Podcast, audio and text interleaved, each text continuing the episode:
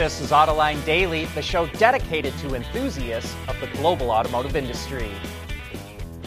It looks like Elon Musk is having a change of heart.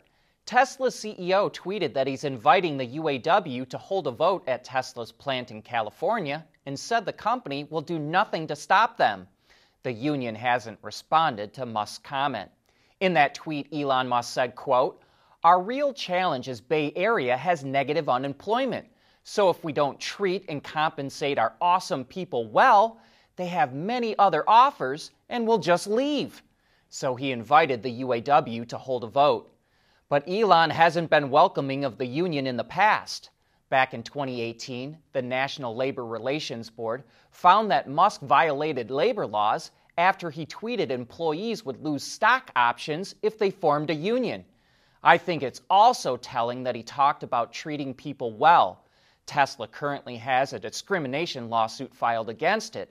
And it's also important to remember that the Biden administration is considering offering an extra $4,500 in incentives to buyers who get an EV made in the U.S. by UAW labor. And Joe Biden was one of the people Musk was replying to in his tweet. And speaking of Tesla, it just received a big victory. The EV maker finally won approval to start building vehicles at its plant in Berlin. Tesla originally planned to begin production last year, but government red tape delayed the process. A formal announcement from the local German government is scheduled for tomorrow. Yesterday, Ford, Stellantis, and Hyundai all made big EV announcements. Well, now it's Kia's turn. It says it's going to expand its BEV lineup to 14 models by 2027, which now includes an entry level BEV model and two electric pickups, with one of them for emerging markets. Its flagship electric vehicle, the EV9, a large SUV that's around 5 meters or 16 and a half feet long, is set to launch next year. It's said to have roughly 540 kilometers or 335 miles of range, will be able to do 0 to 100 kilometers an hour in 5 seconds, have OTA capability, in car purchases for software functions, and level 3 autonomous driving. And no doubt Kia will leverage the same integrated modular architecture that Hyundai revealed yesterday for its future BEVs. In total, Kia says it plans to sell 1.2 million BEVs a year by 2030. And if you combine that with Hyundai's targets, the Hyundai Group will make over 3 million BEVs a year by the end of the decade. Despite fewer people driving, traffic deaths jumped in 2020. According to the National Highway Traffic Safety Administration, more than 38,800 people died in car crashes in 2020, up 7% from the year before, and the highest total in 13 years.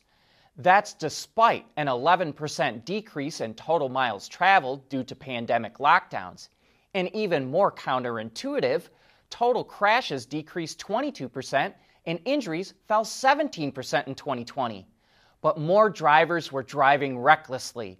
Almost half of the deaths were caused by speeding, driving drunk, or not wearing a seatbelt.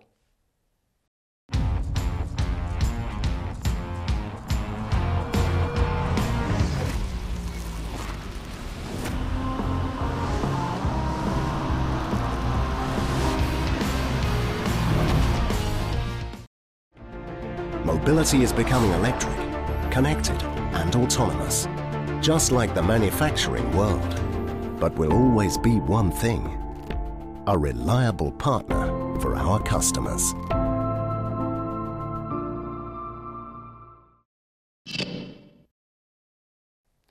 Geely chairman Li Shufu wants to see more battery swapping stations in China and is calling on the government to help expand the network.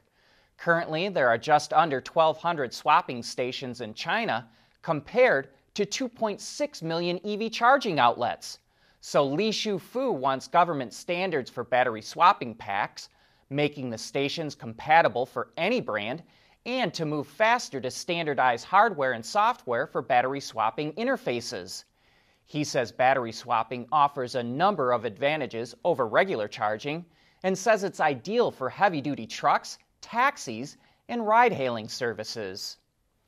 And in other EV charging news regarding a Geely brand, Volvo is testing wireless charging in a real environment.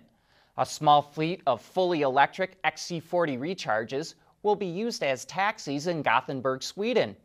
They'll be driven for more than 12 hours a day and will rack up 100,000 kilometers or 62,000 miles a year during the three year project. The charging stations will feature wireless charging pads embedded in the street and will provide more than 40 kilowatts of charging power.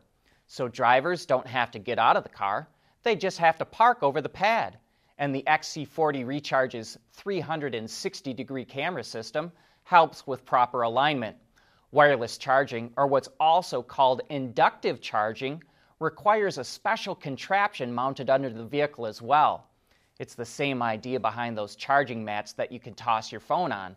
And if you'd like to learn more about inductive charging, we recently posted a video to our website and YouTube channel that goes into more detail, including in road charging solutions that provide a charge even while the vehicle is in motion.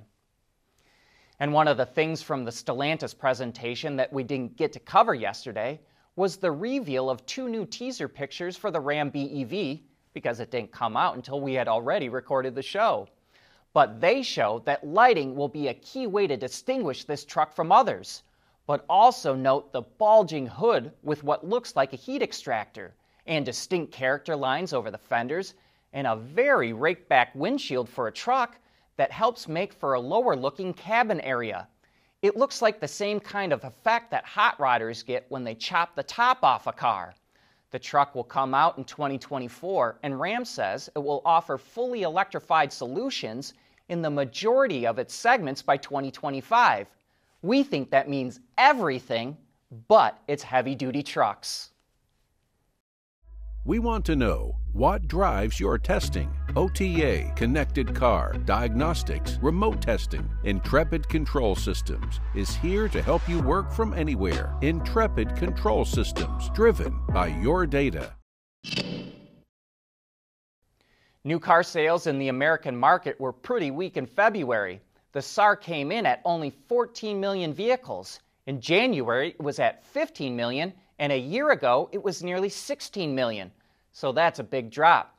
But the problem is with tight inventory, not so much a lack of demand. And if the chip shortage ever ends, sales should pop right back up again.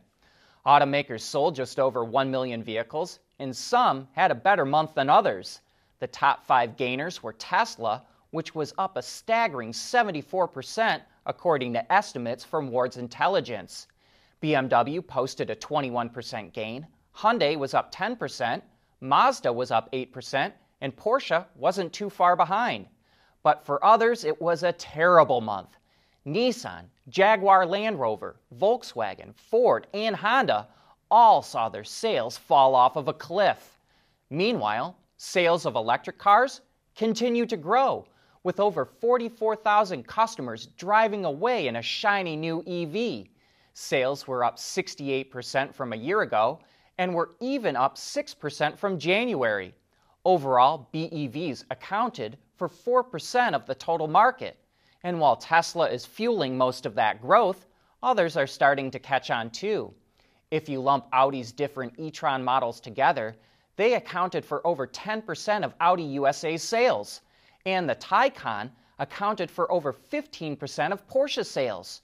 While that may not be a tipping point for those brands, it's only a matter of time before they hit it. Nissan is revamping the design of its entire lineup, from the new Z car to the electric Ariya. We thought it would be a good idea to hear firsthand how the company is changing its design. So we invited David Woodhouse to join us on Autoline After Hours this afternoon. He's the Vice President of Design for Nissan in the Americas, and many of you may remember he was previously the head of design at Lincoln, where he transformed the look of the luxury brand. Eric Noble from Car Lab will also be on the show, so join John and Gary as they give you access to the top people in the automotive industry. But that's a wrap for today's show. Thanks for joining us.